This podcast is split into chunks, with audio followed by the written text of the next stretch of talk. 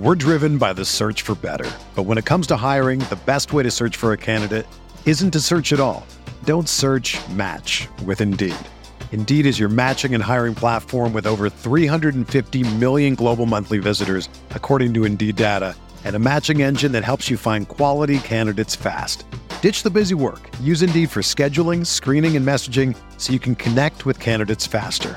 Leveraging over 140 million qualifications and preferences every day, Indeed's matching engine is constantly learning from your preferences, so the more you use Indeed, the better it gets. Join more than 3.5 million businesses worldwide that use Indeed to hire great talent fast. And listeners of this show will get a $75 sponsored job credit to get your jobs more visibility at Indeed.com slash BlueWire. Just go to Indeed.com slash BlueWire right now and support our show by saying that you heard about Indeed on this podcast. That's Indeed.com slash BlueWire. Terms and conditions apply. Need to hire? You need Indeed. The Bucks won a fucking NBA championship. Yeah! What? What? He tries to take a pulse fake. Watching that basketball game like caused health problems for me. Boogie hates racism and Chris Paul. And who cannot get on board with that platform? If I've learned a lot, this I, I'm not gonna say it. That sounds too. That was good, bro. If Roll No, no, no, no, no, no, no. If the Bucks do win it all, Pat Connaughton's numbers should be in the rafters. Hey there, welcome to the Eurostep, a Milwaukee Bucks podcast, proudly a part of the Blue Wire Podcast Network and, of course, GSPN, the Eurostep Podcast Network. I'm Ty Windish, one of your hosts. I'm joined as always by the selfless Rohan Kadi. Rohan, how's it going on this Monday morning?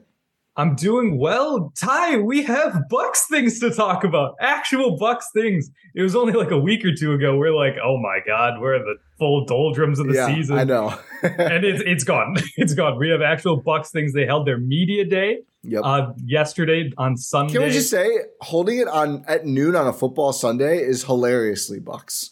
Oh, like it's so, I, it's so I. I like to imagine they thought the Packer game was at noon and they just wanted no one to notice media day. Not because there was anything necessarily negative, just because that's the Bucks, right? They're like, yeah, don't worry about us. We're just gonna do our thing. Yeah, not even all the players didn't even talk, which no, is strange. like eight of them didn't. I think. yeah, which is it. Now that I think about it, that's very unusual and strange for a Bucks media day. At least Yeah. with what they've done in the past. Yeah, I think exit interviews have been very hit or miss, but you, usually on media day you hear from more guys, especially Yeah. like someone like Pat Connaughton, who we know has been around the team, etc. and who signed a new deal this Yeah, offseason. yeah, But uh, it it's it's it's whatever. It's Bucks, but Yeah. we do have Bucks things to talk a lot, about. a lot of good. Honestly, I I'd say more than expected. Like interesting talking points coming from this media day, and one piece of real tangible news that we'll get to first. for sure. And that John Horst reported himself. Yeah. which uh, uh, we'll get- is that is that legal? Who knows? They, they did it. Um, but uh, if you if you are enjoying this, make sure you subscribe subscribed wherever you're listening to this, and also check out Talk of the Tundra, Cruising Yes. for a Bruising. Make time for this. All the other GSPN podcasts, you can find all the information on GSPN at gspn.info. Yeah, today as we record, and hopefully as you're listening to this, or yesterday if you check it out Tuesday morning, there is a new cruising for a bruising on the Brewers 3-1 win over the Reds. Could have been a sweep. Would would have been nice if it was a sweep, but ah, ah, ah, staying alive is where the Milwaukee Brewers are right now. And a new talk of the tundra with Newmark and myself. Also Monday morning, breaking down Victory Monday. The Packers outlasted the Bucks, the bad Bucks in Tampa Bay. But let's get to the good Bucks, the Bucks with a K.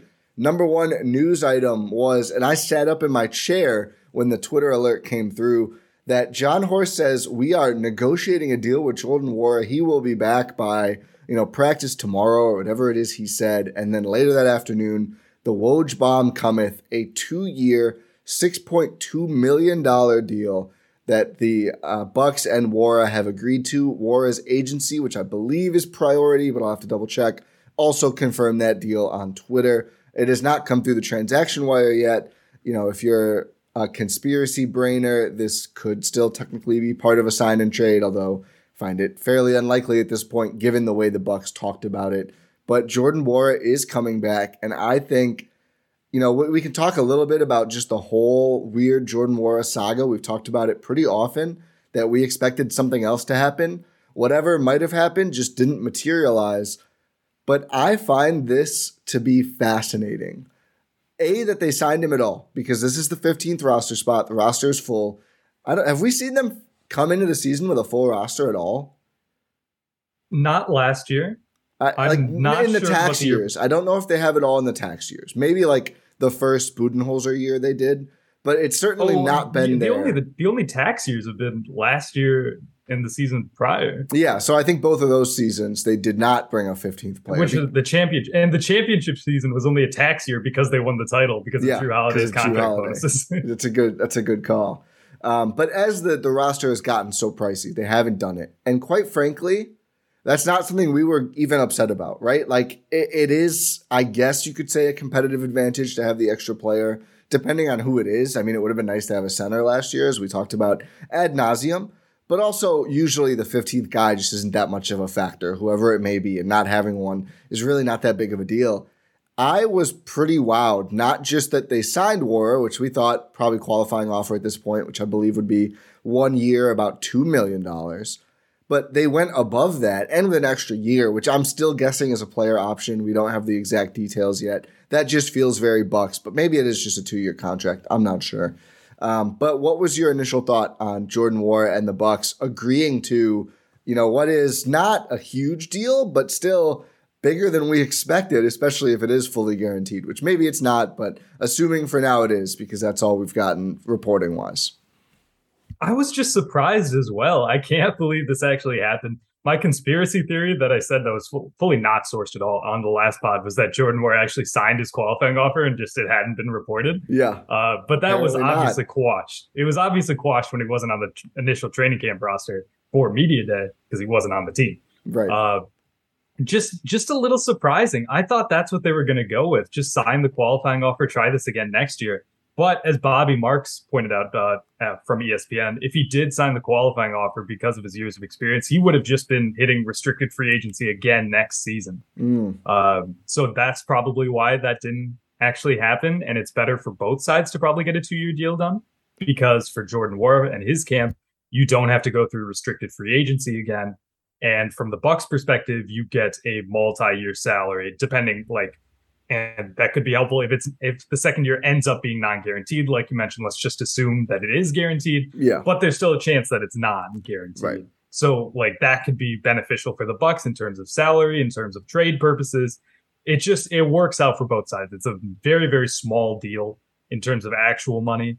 Um, However, but, according yes. to Frank Madden, this season it's a $15 million luxury tax hit because of the repeater tax and just the way the dollars work. So the three million ish for this season are going to cost the Bucks basically five times that, which is just honestly shocking. Like it's not that we don't see anything in Jordan Nwora. I mean, I think he has been talked about quite a bit in terms of clearly the scoring punch is there. I think defensively it wasn't as bad as we feared he could be last season. He just really didn't seem to gel or mesh or be able to play that bench scorer role. He just needed the rock too much, which just was not going to happen with the Bucks.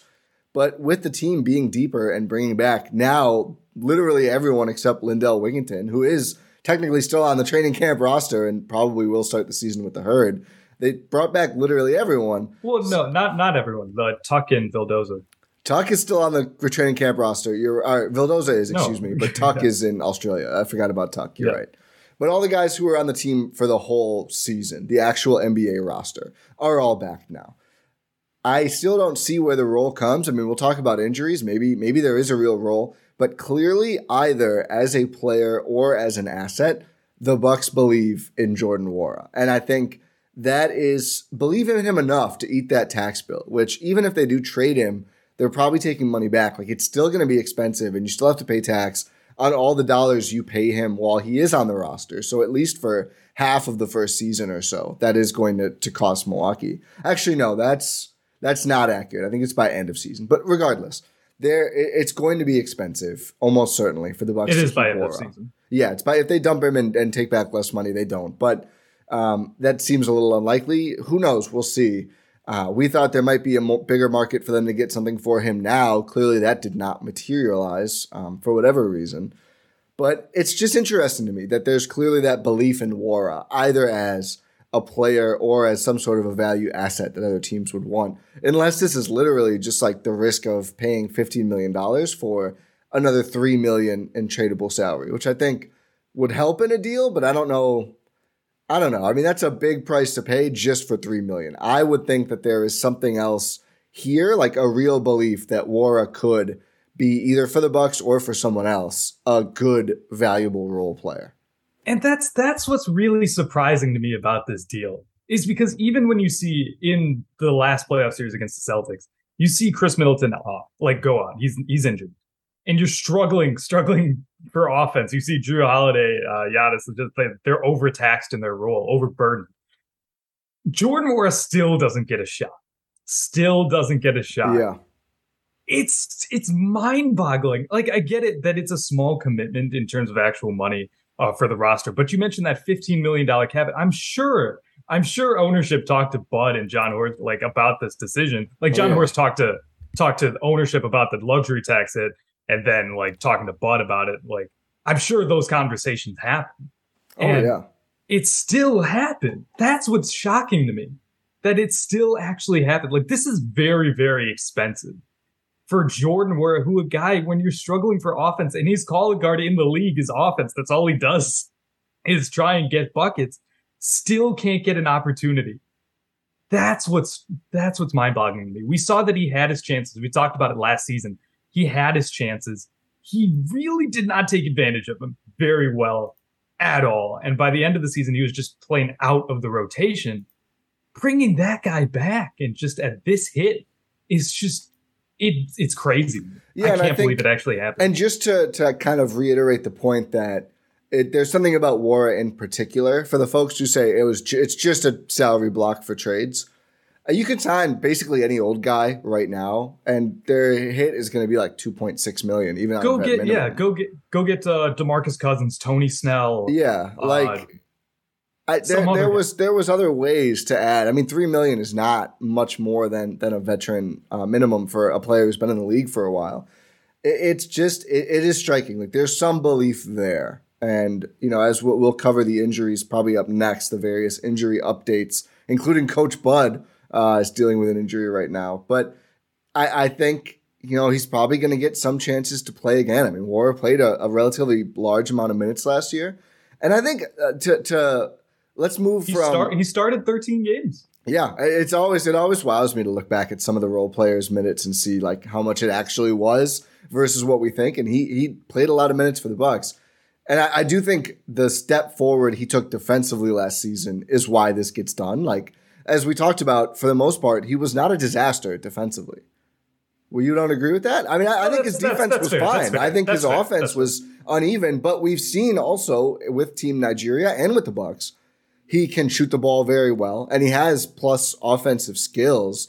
So they've seen, I think now year one, all offense and year two, like, you know, again, is he, is he prime Khris Middleton defensively? No, but he wasn't a total turnstile. He wasn't lost entirely out there defensively. So I think it's logical for the Bucks to say, you know, we got him along defensively. Can we really integrate him into the offense? Can we, and this is something Bobby Portis talked about, you know, kind of really like taking the shots right away and like just being the right doing the right stuff as a role it's player. Decisiveness. Decisiveness on offense. Like can we if we can complete this puzzle, like is it that far fetched to think Jordan Nwora is that far away from being a real useful role player? Maybe not. I mean, he's shown more skills than a lot a lot of these guys you'd look at bringing in on a minimum contract. And he's much younger than those guys too. That's fair. He does have an NBA ready skill. Yeah, and that's and that's something I've been I've been clamoring for this team. It just needs to fit. It's it's more of like like you mentioned, he's not a turnstile on defense. I feel like most of his dis- defensive lapses has not been individual one-on-one defense. It's, team. It's defense, more. It's yeah. team defense. It's team defense. Like not getting lost in rotations and stuff like that. Especially when the Bucks switch to a more aggressive defensive scheme, where you have to be more crisp in your rotations and stuff like like your movement defensively. You have to know where every other guy is in snap movement that's the sort of stuff he struggled with. And like to be fair, he did take strides forward. He did improve. You could see he wasn't as bad as he used to be. So yeah, you're right. Maybe they, maybe they believe in Jordan Nwora, but it's just like I ah, it's it's still I still can't believe it. I can't believe it either, but I'm very pleased with it because I think this is literally the opposite of last offseason or two off seasons ago now it was, right? Where uh, they let PJ walk and we go, like, why would you not do that? Like not doing the bare minimum, essentially. I think I they, think they've learned. They've definitely learned. And this is let me find the quote on this on the tax um, because Wes Edens, I believe it was, stunted a little bit. And we'll try to cite everything as we go. I believe everything we've got in this sheet is from Eric Nehm and Justin Garcia on Twitter, who did a great job. Also, Jim Owczarski as well. So, all of the stuff we're going to say is coming from those Twitter accounts. Follow at Jim Owczarski, at TMJ Garcia, and at Eric underscore nehm. And you can check out their timelines for all the full quotes and everything from Media Day. Great stuff. It was. So, here's Wes Edens on the luxury tax. I'm not going to read the whole thing. Uh, he cites 11 of the 30 teams or something like that is in the tax, so it's not a unique situation. Quote, but as a group, we made a big commitment to winning championships and doing everything we can on the ownership side to be supportive of John and Bud and the whole organization. So we're obviously deeply committed to that. We have a very, very special generational talent in the form of Giannis and all the great players around him and Khris and Jrue, Brooke, etc., etc. We're very committed financially to do what we can to give ourselves the best chance to win. They are. No complaints. You pointed this out on our last podcast with Jordan Clarkson. There's been no shortcut taken. About Jordan Clarkson. Or, yeah, about Jordan Clarkson. there, there, there's been no shortcut taken. And this is the opposite of a shortcut. The war thing is like taking the long way home. Like that is going above and beyond what I think we would even say is reasonable in terms of tax hit versus value gained. I mean, I'm not going to sit here and, and lick boots a whole podcast, but caps off, they did what they said and they learned from the mistake of PJ Tucker. The whole gang is back, and everyone that was talked to on media day, outside of Ingles, who hasn't been there, was very complimentary of that and said they really liked that. Bud said it's the most cohesion he's seen in 30 years in the NBA. And he was on the Spurs it, it, for a lot. It literally might be. It, I think it probably is. But think of it, he was on the Spurs, the organization known for this. And even he said this is the most he's seen. Um, yeah. So I think it's going to be a big plus. And I think you look at a guy like Nwora, where certainly we don't believe he's going to step in and be a difference maker for all 82. But like, let's say, uh, and I know I think you're out on this guy too, but there's a lot of people who clamor for someone like Cam Reddish, who is another incomplete wing player who's shown some things. Why would you be not excited about another flawed wing player who's already been in the system for two years and is a culture fit and knows the team and knows the schemes like I, I think people, there's a lot of people would be more excited if they went and got a Cam Reddish or someone. I think it's smarter and more bucksy and a better fit to just like keep building and doubling down on the guys you already have, especially because we have seen that plus skill. Like development is not linear. There's nothing that says bringing in some random flawed wing player who we haven't seen will mean he'll develop faster than Jordan Nwora in year three. So I think it's a good bet. If it doesn't work out, it doesn't really hurt the Bucks long term. It just costs them money, which we don't care about, but we think is neat. Um, I think it's it's a great move, and I'm really happy they did it. I think it's it's a really it's a smart gamble, and it's a low risk gamble. Yeah, and plus it could end up being high reward. Like you, one, you get more tradable salary, or Jordan Nwora actually turns out to be good. you know, which I do think is possible. It is definitely possible. Also, this is this is something that just came to my mind uh, about like luxury tax situations. I believe uh, next season, not this coming season, next season, cap spike. La- no, it's also the last season that Edens is governor. Oh, it switches again? Yeah. I don't want to talk about that right now. The vibes in media day were pretty good, um, so I don't want to talk about what that could look like. It's the stupidest ownership structure in the NBA. It's it's every five years that that's insane. and Eden switch. Anyway, uh, let's talk that's, about. That's not to say that it's not going to be that it's going to be bad. It could still be good.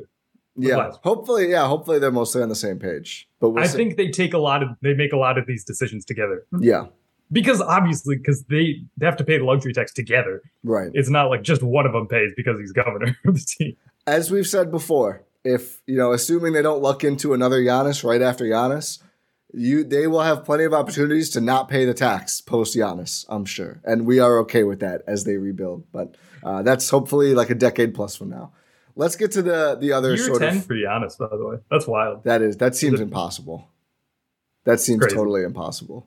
We're getting old yeah. Shout well, at least one of us is. the other less positive stuff is injury updates. Not so overwhelmingly negative, I think, mostly just confirming priors. Uh, but let's start with Khris Middleton, who is out of the cast now. But despite John Horst saying it's kind of too early to know exactly when he'll be back, Khris himself basically indicated probably not by the start of the season. So what it I what was it's basically confirmed that he's out. We're driven by the search for better. But when it comes to hiring, the best way to search for a candidate isn't to search at all. Don't search match with Indeed. Indeed is your matching and hiring platform with over 350 million global monthly visitors, according to Indeed data, and a matching engine that helps you find quality candidates fast. Ditch the busy work. Use Indeed for scheduling, screening, and messaging so you can connect with candidates faster. Leveraging over 140 million qualifications and preferences every day, Indeed's matching engine is constantly learning from your preferences, so the more you use Indeed, the better it gets. Join more than 3.5 million businesses worldwide that use Indeed to hire great talent fast. And listeners of this show will get a $75 sponsored job credit to get your jobs more visibility at Indeed.com slash Blue Wire. Just go to Indeed.com slash Blue Wire right now and support our show by saying that you heard about Indeed on this podcast. That's Indeed.com slash Blue Wire. Terms and conditions apply. Need to hire? You need Indeed. You know, if I would have applied myself, I could have gone to the NBA. You think so? Yeah, I think so. But it's just like it's been done. You know, I didn't want to. I was like, I don't want to be a follower. Hi, I'm Jason Concepcion. And I'm Shea Serrano, and we are back. We have a new podcast from Wondery. It's called Six Trophies. Woo! And it's the f***ing best. Each week, Shea Serrano and I are combing through all the NBA storylines, finding the best, most interesting, most compelling stories, and then handing out six pop culture themed trophies for six basketball related activities. Trophies like the Dominic Toretto I Live My Life a Quarter Mile at a Time trophy, which is given to someone who made a short term decision with no regard for future consequence. Or the Christopher Nolan Tenet Trophy, which is given to someone who did something that we didn't understand. Catalina Wine Mixer trophy. Ooh, the Lauryn Hill, you might win some, but you just lost one trophy. And what's more, the NBA playoffs are here, so you want to make Six Trophies your go to companion podcast through all the craziness. Follow Six Trophies on the Wondery app or wherever you get your podcasts. Listen ad free right now by joining Wondery Plus. What what is your thought on the Khris Middleton injury update? It's it's kind of, we figured this would happen uh, Yeah. when the initial reporting was done. I believe in June or July. I don't remember at this point. I think July. I think it was post free agency. yeah, that sounds right. Yeah. Um, we we kind of assumed that Khris wasn't going to be ready to start season. One because uh, they said it may be ready by training camp, and two, we know this Bucks organization and how careful they are with injuries Yep. and uh, how you want to like, especially with a guy like Khris Middleton, you want him to be healthy for the end of the season. Who cares about the beginning of the season? Take him as Right. slow as possible. We saw that last season when he was out. Take as much time as you need, Khris. So we just assumed he was going to miss the start of the season, and now it's basically been confirmed. I think John Horst he said he'll be ready early in the season, uh, which could mean anything, Yeah. honestly. Yeah. Um, but uh, it we we talked about this before about like who's going to start in Khris Middleton's absence. This is just it's it's confirmed. It's not really shocking to me Mhm. uh, that he's going to be out because we just kind of expected it would happen anyway. Early in the season might be Nwora time too. We've talked about Beauchamp time, but this might be a time where Nwora It might- gets called might- on as well. Yeah, do we we we did not even think about Jordan Nwora as a starter because we didn't think he We did, be yeah. We, we thought he was gone. It's honestly, I think this adds quite a bit of intrigue to preseason for me to look at because I think that's which the time starts where- on Saturday. which starts on Saturday. You'll, you'll see Jordan Nwora playing, I think, quite a bit in preseason. Um, I think the starters will play some too, but probably not all the games. Certainly not with the travel to Abu Dhabi. Um, so it, it's going to be interesting to watch. Like a great camp in preseason for Jordan Nwora could be a huge deal for him going forward. It could. It's just he needs to take advantage of these He chances. He's had him. In, he's Has had to. him in the past, and he hasn't as much. He has to grasp it It's- now it- this we- is literally like his last chance. It's this. You can copy paste what we said about Beauchamp's chances to play early when Khris is out, certainly, and also uh, Ingles will be out, and we got an update on his timeline as well. Like the young wings, that's their chance to really prove themselves and get some more minutes. So it'll be exciting to see what Beauchamp and Nwora can do in those opportunities. Um, anything else by Khris? Um, we are planning a little bit of a Khris deep dive pod soon. So maybe a special Stay guest. tuned. Yeah, stay, Stay tuned. Stay tuned for that. But we'll talk more about Khris. Nothing else really, really earth shattering. I think the injury happened first around the All Star game, and he kind of just dealt with it since then. So the the, the wrist. So that was interesting. Um, but we'll dive more in on Khris. Should we talk about your your bestie Joe Ingles? Sure, let's do it. So the updated injury timeline, Horst said uh, December maybe too optimistic, January more realistic. I think we had heard around Christmas before. So really that's only you're only talking about scooting back the injury timeline like a week. So around then still is the expectation. Ingles said himself, like usually it's like six to nine months. I got hurt in February. You do the math. It's like Joe, you know, if unless you're ready right now, I don't think that's a great timeline to give out because six months would have already passed. But uh, seems like he'll be ready a few months into the season. Um, I think it was really interesting. There's a lot of optimism from the team around Ingles. It seems like the guys were really on board with the signing. George Hill and Grayson Allen have played with him before. We only heard, we didn't hear from Grayson, did we? Just George, No. I think. Um, but Ingles himself talked about you know trash talking, and Jrue talked about trash talking with him. Apparently, through Quin Snyder, he's known Ingles. Jrue and Ingles have known each other. I didn't know Quin Snyder and Jrue Holiday were good friends. How? I don't. I'll, I'll pull up the quote. I'll make sure I'm not getting it wrong. But I was like, I don't. What are those two hanging out? I'm not really sure. I sure. mean, like, sure. I mean, it's just they're in the business, I guess. But like, where did they develop a relationship? I want to know this. now. Imagine, imagine a version of the hilarious 2015 Bucks strip club pictures, but it's Quin Snyder and Jrue Holiday, and then like some other random player. I don't know who else. Like, still Miles Plumlee's still there. yeah, Miles Plumlee's still there. He's, that doesn't have a lot else going on. Um, but yeah, January, and I thought Ingles himself talking about his game, focusing on playmaking first, was interesting. He specifically talked about the pick and roll with him and Giannis, which I thought was fun. But what were your thoughts on the whole Ingles discourse? Whatever you want to, whatever interests you most, the injury timeline, talking about his fit, his trash talking, etc. Well, the injury timeline is obviously the most pressing. When do we actually get to see this guy on the court? This was one of my primary concerns with the signing that I've I've mellowed on. Okay, guys, give me a break. Uh, but um, uh, just around January, February, always sort of made sense. I feel like this team would treat it sort of like a trade deadline acquisition. Uh, Joe Ingles, uh, because you're getting him around the same time, around the trade deadline. Obviously, if this is a, if this hits, if he can be like what he was before the injury, this is a big time win for the Bucks in terms of being a guy who can come off the bench and be a good playmaker, have good chemistry, like fit or fits well around Giannis and Khris. Doesn't need the ball much, can space the floor very well. Obviously, a big win. I just want to see it, you know, and we're not going to probably see it for a couple of months. Um, is that going to add to my anxiety? Probably, but uh, it's it's it's just it's about patience uh, can he can he actually get back on the court? Obviously, like I talked about with Khris Middleton, they the Bucks and their training staff are going to be very very careful with Joe uh, in terms of his uh, recovery. Um, so, like if he assumed it was a six to nine month timetable, just adding on a couple of months feels very Bucks, and I mean that in a good way. That is a very good thing. Uh, just to make sure he gets back in full shape, full recovery. No other issues. Don't want to put any strain on anything else while you're trying to recover from an ACL injury. I think it's um it's it's sort of a wait and see game. It's it's going to be with Joe Ingles, wait and see, because we can talk about him, his potential fit, whatever, for on months and months. We have talked about it for months and months. I just want to see it. Couldn't agree more. Um, on there is a Jrue Holiday connection. Quin Oh. Snyder, 2010-11 Philadelphia 76ers. Quin Snyder was an assistant head coach, so I believe that is like Jrue's rookie year or his second year in the league, very early in his career. I think it was his second year. So they worked Is together for a before year. he was there. with the Hawks?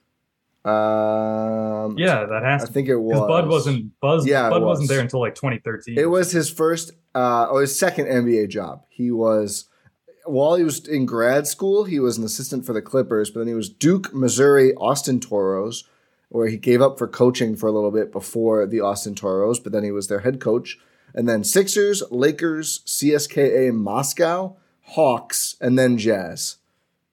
And Yeah. apparently, so between Jrue and Bud and some other connections, it seems like Quin Snyder is pretty close with the Bucks, or at least favorable of the Bucks. This just is, come on the staff, bro. I know. Well, did you see the quote about like uh he's Ingles said every conversation. Here, here's the quote: Quin uh, Snyder was very important in this process. I had a lot of early morning Australian phone calls with him. He knows us very well and obviously knows Bud well. The end of every phone call ended up being Milwaukee. That's per Justin Garcia. So that's Ingles talking Quin, about these combos on, with. Quin Snyder. Seriously, I mean, I think I got laughed at by some Jazz fans for this, but I, I think it would make so much sense if it's probably going to be like a consultant thing, not an actual assistant coach, because then you know kind of pick your own hours. But it would not shock me at all if we saw Quin Snyder around the Bucks facility this year as he weighs options. He's going to be a head coach next year, the, I think. the Chase Buford, Chase and Allen role. More like a KG almost, just like popping up. Oh. He'll have a hoodie stuck to the back of his head, and um, but no, I Who's he going to tell us that he's going to tell Jordan Nwora you're a future MVP? yeah, some, somebody totally random. Um, No, it'd be Beauchamp in that scenario, wouldn't it? that w- I would I would buy into that. I'd immediately. I'd be fine with Um, that. Hopefully, it ages better for Beauchamp than it did for for Thon. Um, yeah, I think Ingles. I agree. I, I just really want to see it, but I think you know it, he makes sense as a fit with the connections already to like the whole Hawks, Jazz, Spurs tree that he obviously has, um, and clearly the guys seem excited about him. So I'm excited to see him play. It's uh, we talked about this with Beauchamp. I guess again something that also applies to Nwora adds to like that four-headed wing monster for developing the young guys, like the skill sets of Ingles, Middleton, Connaughton, Wes Matthews, like that's going to be really valuable, I think, for the young young You players can't, on you can't have enough wings. no, you can't have enough, and I just think it's good for development too, because those guys have been through so much and all bring slightly different stuff to the table. Um, so if he is able to provide that playmaking and, as he said, be a pest on defense, could be a very very nice ad for this Bucks That, team. that's the one thing that concerns me. I know. is the defense. I, But yeah, uh, it's uh, it, you- it, it's like it, you see it going either way because obviously Ingles is not a player who ever like you would call athletic. He was athletic enough, so that's the question: Can he be athletic enough again? Clearly, he's a player who made up for not being the best athlete by just smart being smart, be, you know, positioning those sorts Strong. of things. Yeah. Um, so you know, Wes Matthews has been through major injuries and obviously still defends at a high level. Not expecting that level from Ingles, but it is possible for guys who are stronger and smarter than they are fast to still defend well after a big injury. yes. And uh, last thing on Joe Ingles, he's taking Grayson's number. He's Yeah, number seven. Grayson didn't even pay him. Grayson, Grayson, talking about learning from veteran players, learn from Pat Connaughton, the art of the deal. I guess Pat gave up a lot of money this summer too. Maybe he did learn from Pat, but um, uh, Joe said he's giving him a nice a nice present in return. oh, did he? I missed that. Yeah, he said I'm not paying him, but I'm gonna get him a nice gift. Yeah, he said he just sort of gave it up without any fight. He like called him. He's like, "Hey, do you want this number?" Joe. Wait, was like, Grayson "Sure." called him. Well, let me let me try and find it now. I It's- no, I think you're right. Actually, I think I am. I'm and scrolling now. Grayson Grayson is taking number twelve. Yeah, Jabari's number, kind of a cursed yeah, number. I guess. Yeah, I guess they're not retiring him. Uh, I know Grayson from Utah. I've been seven my whole career, but it's retired in Utah. Two is retired here. Grayson texted me and said he didn't care too much about the number, so if I wanted it, I could have it. Oh, that's nice from Grayson. Grayson is ready for a new beginning. I think. Yeah. After the way last season ended, this is we, We, are getting heard a lot from Grayson. no, which I think is that that's probably his preference. But I think we have He new, did get married though. new yeah. Congratulations to Mr. and Mrs. Allen. If I don't know, congratulations to Grayson Allen and his now wife. I don't know if she took his last name or not. Anyway, Grayson Allen, new number, new me season. George Hill, get healthy redemption tour, and the Bobby Portis, no hesitation, I'm ready now season. Which of those do, you, want- do we want to talk about first? I don't know if we have Let's- that much on Grayson because he didn't really talk. Let's go. Let's go, George Hill. Yeah, Uh, because he is one of the guys who did talk. Grayson did not Yeah. talk. That's why we don't have a lot on Grayson. Yeah. the only thing is that he has a new number. yeah. New number, new Um, him. We're excited. Yeah. Um, George Hill uh, coming back. He talked a lot about last season and uh, the injury he dealt with. Uh, that he contemplated retirement. Yeah. Uh, he he was is- losing feeling in his fingers because of the back and neck injuries. That's very very scary. Yeah, no wonder Uh, he he- wasn't scoring any points, man. He couldn't feel his hand. Yes. Also, Bud, why why do you keep playing? At that point, I feel like it was just like you don't want to get in George Hill's way, but somebody should have. also, maybe he didn't say that. Yeah, yeah. Because I, I don't want to I don't want to say it's Bud's fault for saying, "Hey, this guy can't feel anything. I'm going to go play you anyway." Right. Maybe he didn't know that. Right. Yeah. Yeah. Uh, we don't know the George clearly details. wanted to play. Yeah. Yes, and George George Hill sort of felt a little. He was obviously disappointed with the entirety of last season, which is something that when he said this, uh, here I'll say the quote. He said he owes the city a better George than last year after contemplating Yeah. retirement, and that he did not get surgery. Yep. Uh, to he rehabbed sort of and got cortisone shots. Yes. Um, when he said he owes the city a better George than last year, that sort of took me by surprise because honestly, I didn't think it was that bad for the majority. I mean, by the year. playoffs. by the playoffs, I'm sure that's what sure. sticks out to him the most. I think overall sure. during the season he was just okay. I He was fine. Yeah. I thought he was fine. I thought he was okay. Um, but obviously, the playoffs were bad. Yeah. Uh, we saw that, and which is why we were so excited to see Jevon Carter back. Yeah. Uh, so that kind of took me by surprise that he owes he owes the city a better George than last year. First of all, that's a great quote. If you want to be like getting, uh, I got I got fired up when I Yeah. read that. I'm Yeah, not gonna that's great. I'm not that's gonna great. He, he feels like he's this is the most he's been with a team in a while now. Like Yeah. obviously he had the, the year off uh, when they won the title, which is unfortunate George. for George. Yeah. Uh, but like he he spent a few years in Cleveland, few years in Utah with the Kings. Like it's just back and forth. But now he's actually like connected with Milwaukee, been with his team for a while now, been connected to the uh, to the coaching staff, to players for a while now. So it feels good that he recognizes that he wants to do better. And obviously, it's kind of hard to not recognize Yeah. that you didn't do that well in the playoffs and the postseason. It's all about what kind of role he wants to have this season Yeah. because like I mentioned, we were very excited to see Jevon Carter back. And even though these quotes are very uh, getting us fired up, hyped up for a George Hill redemption arc, that doesn't change the fact that we still believe that Jevon Carter should have a bigger role. I'm And trying to figure out the fighting is George rotation. Trying to figure It's- out the it's- rotation it's- right now is a menace. I just can't. It's a mess. It's there's too many good players. It is. And one thing about this is George Hill, if he recognizes that he's older, recognizes that he should maybe not press as much, maybe he'll be okay taking a smaller role. Yeah. I, I, I think one, I think what a grounded attitude for this guy who got fairly unceremoniously dumped, and the Bucks had to do it, but it still doesn't mean it doesn't hurt for George Hill when he gets dumped right before they win the title. He comes back. dumped. He was part of a Jrue Holiday trade. Yeah, but I mean, they. I'm sure to him, ending up in Oklahoma City, he felt pretty dumped. Rohan. That's fair. Um, so he misses the title. He comes back. He tries to gut through injury. He gets hell for it. For, I, I'm sure George Hill is not checking Twitter. Uh, I think his tweets are like protected, but you know, clearly he does not get much understanding from the fan base. I would say, and who knows how much of that he was ever aware of. And I'm sure the team was very supportive and everything. But you know, I think for him to come back and say, "I owe the city more." After trying to give everything he could and just not being, you know, good and, and not being able to play through the injuries like he probably hoped or thought he could, I think is a great attitude. I also think this to me, it feels like both the fact that he's back and that he's talking like this, I feel like he thinks he can tap into like 20 or 1920 George Hill, which that could be very exciting. That could be a huge deal for the Bucks. It's again, we have to see it. It's kind of like 1920 George Hill who shoots. How about that?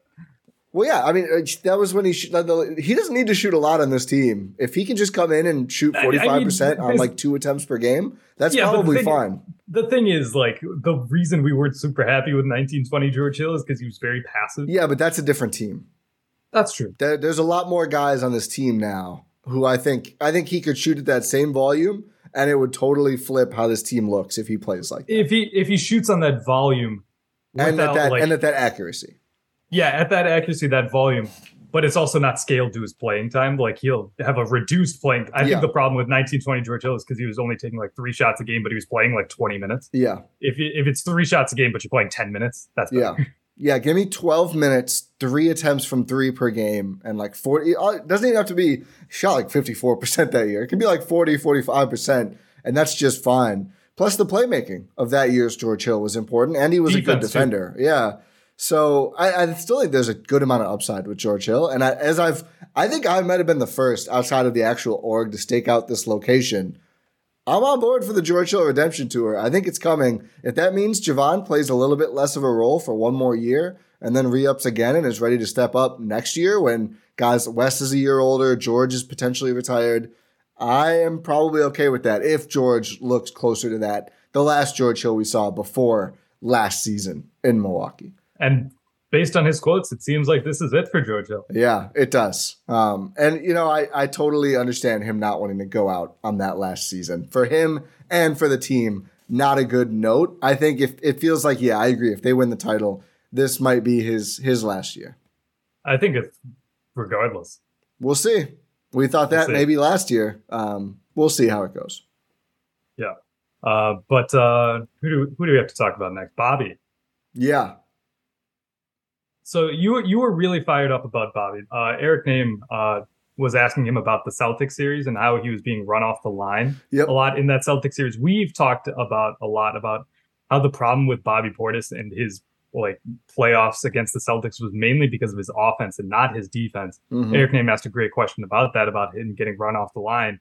And before Bobby, like uh, Before, Eric could even finishes get- the question, finishes yeah. the question, Portis interjects, says, "I'm ready now." yeah. Ty, what do you think? Portis said the the rest of the what Eric said. Uh, Portis said he wanted to thank the Celtics for doing that against him and showing him how he needed to improve.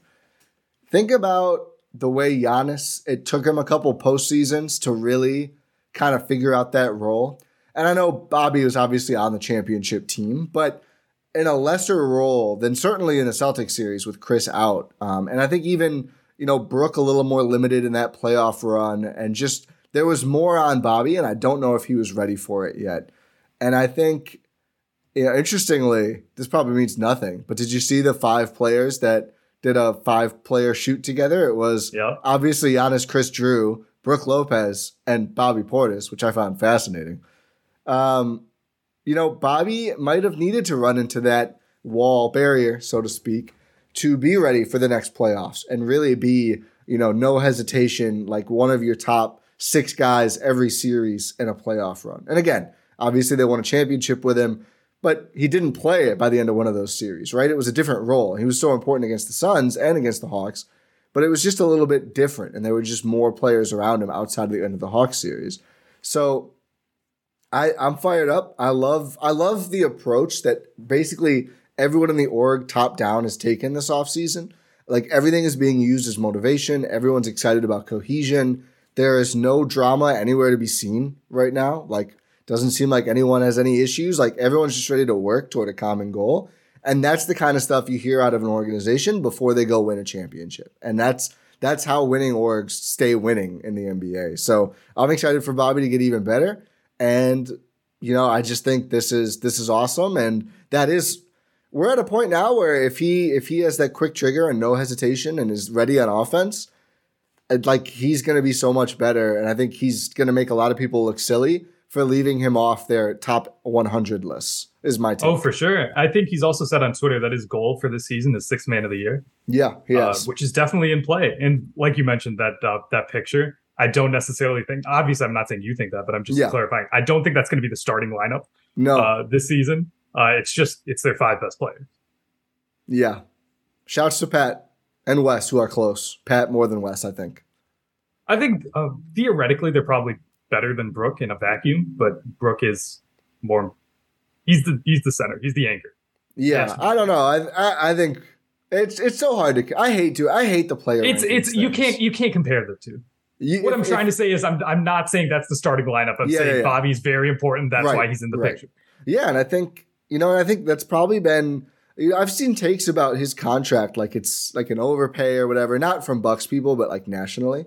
And I think there's just a misunderstanding of what he already does for the team, what he was deserved and was owed after taking two straight pay cuts, which is a huge factor, and the role the Bucks see him being able to fill. And I think all of those things are a big deal. Like I think the Bucks internally could not be happier outside of the injuries with how this roster has come together for this season. Like the depth, the players they were able to add with limited resources, and that's including someone like Beauchamp, who they were clearly very high on. Like I think, I think they're very happy with exactly how this came together and how they can compete for at least the next two to three years with a, this version of this core. And especially when you're getting those huge the TV deal coming, like 13 mil is going to be it's going to be like the mid level exception Yeah, seriously. Yeah, if if if all goes according to plan, Yeah. uh, which What- it no reason to believe it shouldn't.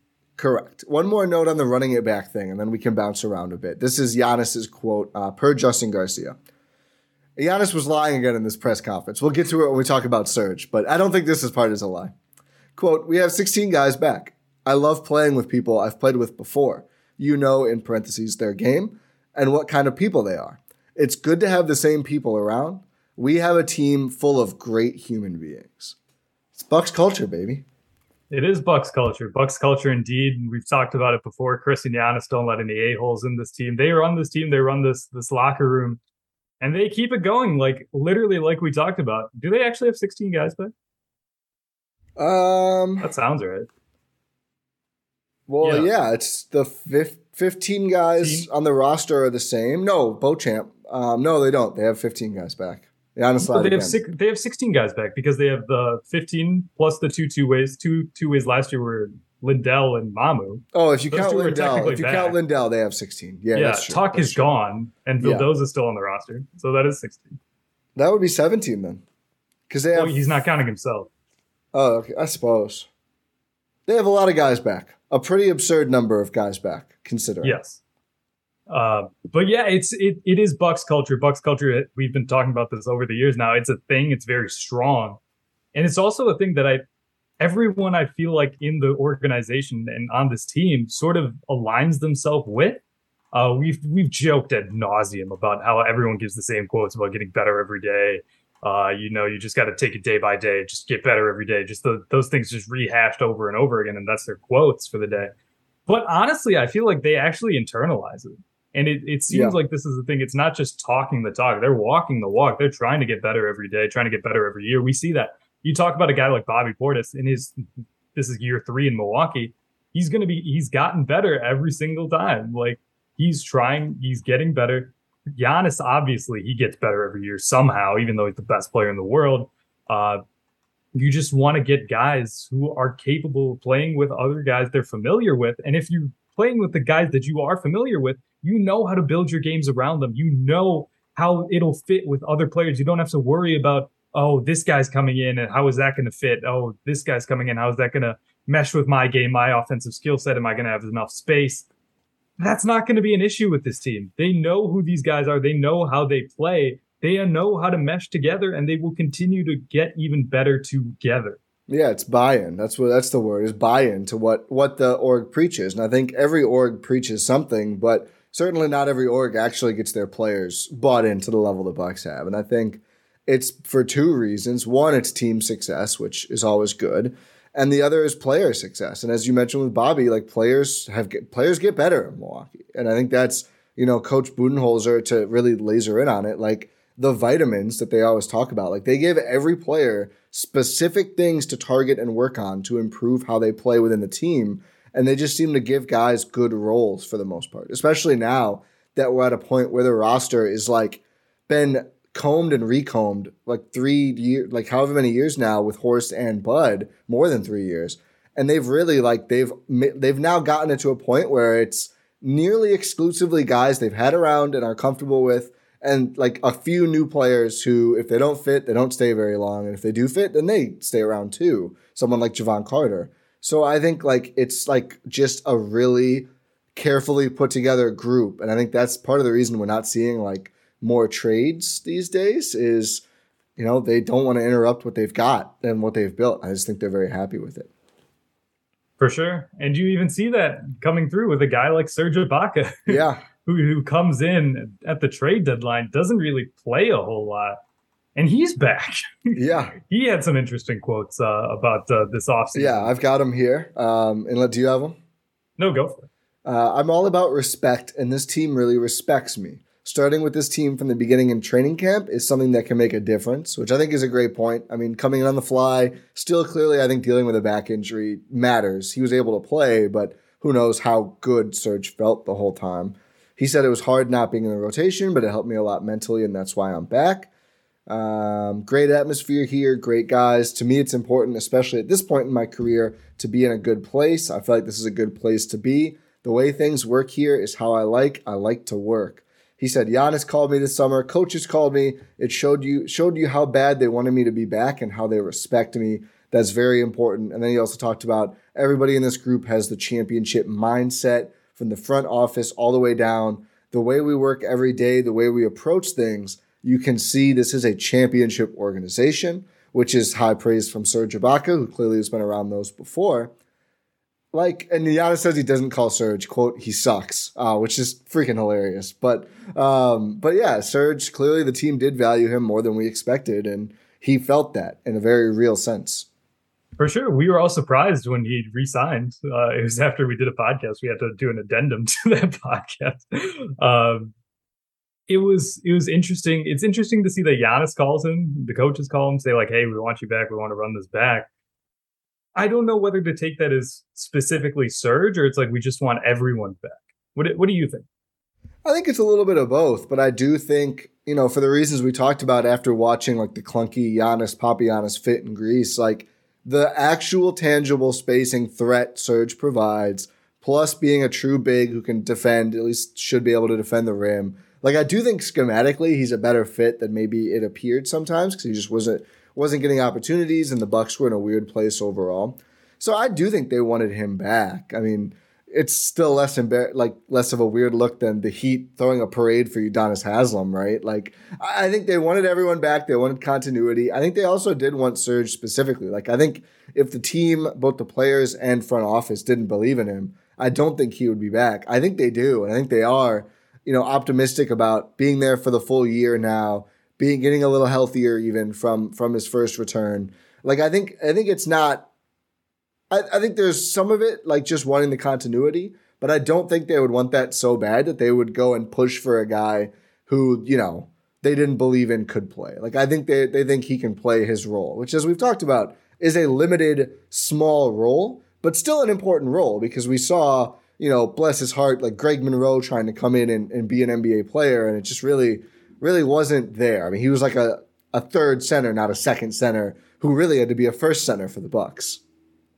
Yeah, it's just tough. Uh, we we we talked about how it's also like sort of Brook Lopez insurance a little bit. Like if you want to yeah. take if you want to take it easy with Brook during the season, which they will and should. Yes. Uh, theoretically will. I don't know for sure, but uh, hopefully we're pretty com- we're pretty confident they will. Yeah, they also talked about like uh, with Giannis, just as an aside, like he played a lot of basketball this summer. They're going to try to take it easy with him too, which yep. is really understandable. Uh, also, is Giannis going to let them? That is the question.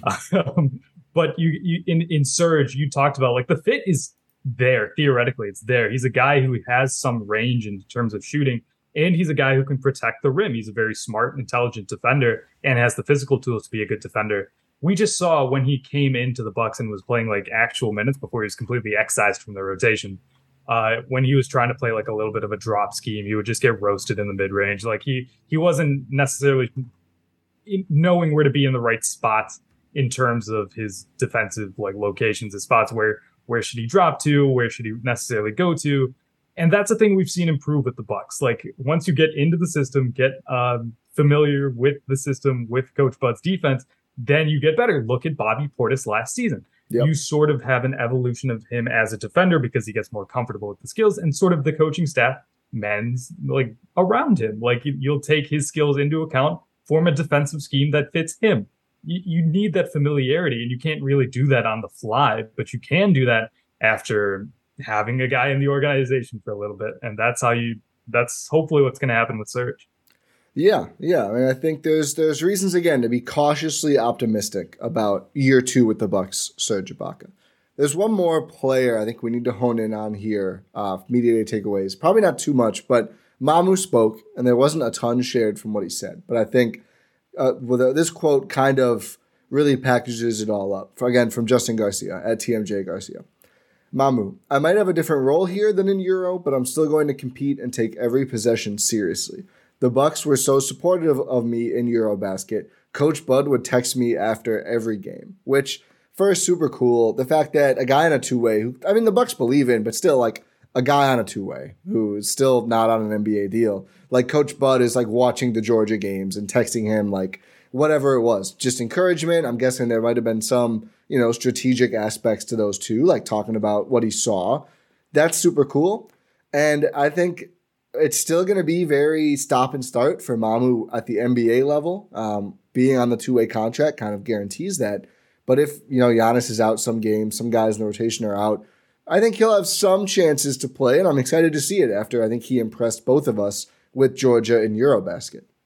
For sure, he definitely showed uh, like what kind of skill set he has, how he can be sort of a uh, a player that has that he has that wow factor as a player, which is something like obviously it's easy to say, but it it's um it's a skill that it's it's it's kind of hard to develop and he has that. He has flashy dribble moves. He's fast. He's so fast for his like for his uh for his height his weight. He's just he, he's a lightning bolt down the court relatively obviously but uh no he definitely has skills that could improve with this bucks team i we both expressed our sort of concerns with him as a fit on this roster but you know if a guy has a chance he's gonna he's gonna take it like he's a uh seems like a very he's a good guy. Got a chance to talk to him a few times, and he just seems very excited about any sort of basketball opportunity that he has. So if he has these opportunities with the Bucks, we know he's going to take full advantage. Hundred percent. We have breaking news here oh. before oh. we get to a big question we have to answer. You're looking in the wrong places. Oh no. We can confirm Milwaukee Brewers playbacks. Wednesday's Brewers Cardinals game at 6:40 Central and Friday's Brewers Marlins game at 7:10 p.m. Central Time. Get into the GSPN Discord at gspn.info. Make sure you're up to date on that. I don't think that's been announced in the Discord yet, but it probably will by the time this pod goes up. So a couple of Brewers yeah. playbacks. I'll actually be at that Marlins game. Oh, really? Yeah. Oh, you can give us you can give us live updates from the game. Give us the vibe check. Check in on the 10 people who are in attendance. Uh, Brewers may be eliminated by then. We'll see. Actually, I don't know if they will be, if they could be, but uh, it's not looking great. Hopefully, Rohan, you can help turn that around uh, on Friday. Um, and we may have some Bucks preseason playbacks coming too. We're still finalizing what we're going to do, but hoping to do at least one or two playbacks for the preseason. And of course, we will have regular season playbacks back as well. So to make sure you are ready for that, get in the GSPN Discord ASAP. Now for a question, Rohan. Okay a question from Bobby Portis, potential listener. He just said this to the media media day. He didn't send this to us directly, but we'll act like he did. Who will have more techs this season, Bobby or Joe? And I think we should clarify. I'm going to add that let's let's consider per game. I don't want us to just say Bobby because he'll play more. Let's say per game, who gets more techs, Bobby Portis or Joe Ingles this year? Ooh, I think it. I think it might be Joe. You know, really? Bobby sort of calmed it down. He doesn't get as many techs as he used to anymore. It's true.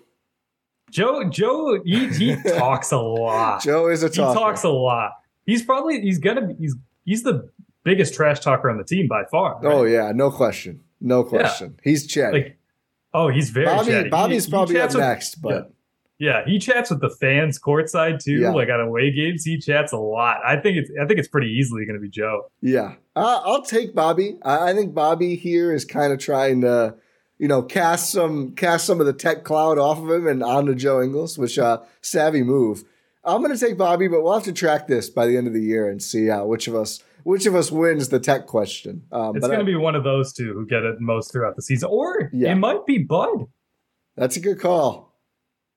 It might be Bud. Post injury Bud might be a demon out there, man. Yeah. Ankle replacement surgery. We saw him on a scooter like a month ago. I guess he's still on a scooter. Yeah, he scooted up to media day. Uh, there was a, somebody so, took a pic on the street of him scooting across the street. Um, it's always funny when I see Bud pics in the wild. I mean, first off, leave Bud alone. But if you like the, the Bud pics in the wild, they are hilarious when they when they surface. They're so funny. Uh, but get well soon, bud. Get well soon, Khris. Get well soon, Joe and George. Feel uh, just feel he, better, George. Like stay yeah. well, Joe. I think George yeah. is fine now, but stay well, please. Yeah, please don't hurt yourself, hurt your back. Those are very scary injuries. Yeah. Uh, but yeah, do we uh, do we have anything else we need to talk about?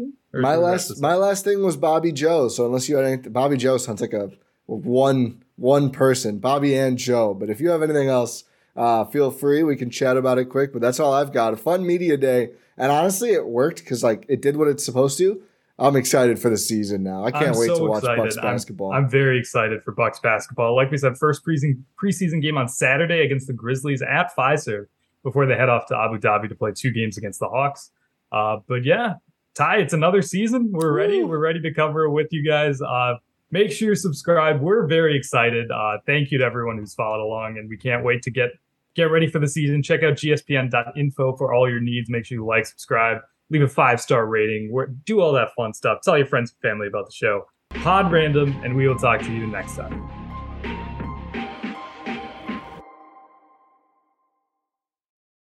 Whether you're a world class athlete or a podcaster like me, we all understand the importance of mental and physical well being and proper recovery for top notch performance. That's why I'm excited that Unified Healing is sponsoring podcasts on the Blue Wire Network. Unified Healing is a new and super innovative global network of wellness centers powered by Energy Enhancement System, or EE System. If you haven't heard of the EE System yet, then you'll want to listen up. This technology promotes wellness, deep relaxation, purification, and rejuvenation. Wherever you are across the globe, access to a center is easy and affordable. Interested in experiencing the EE System technology for yourself? Go to unifydhealing.com slash bluewire to learn more and find a center near you. That's unifyd, U-N-I-F-Y-D, healing.com slash bluewire. No material or testimonials on the Unified Healing website are intended to be viewed as medical advice or a substitute for professional medical advice, diagnosis, or treatment. Always seek the advice of your physician or other qualified healthcare provider with any questions you may have regarding a medical condition or treatment and before undertaking a new healthcare regimen, including EE system.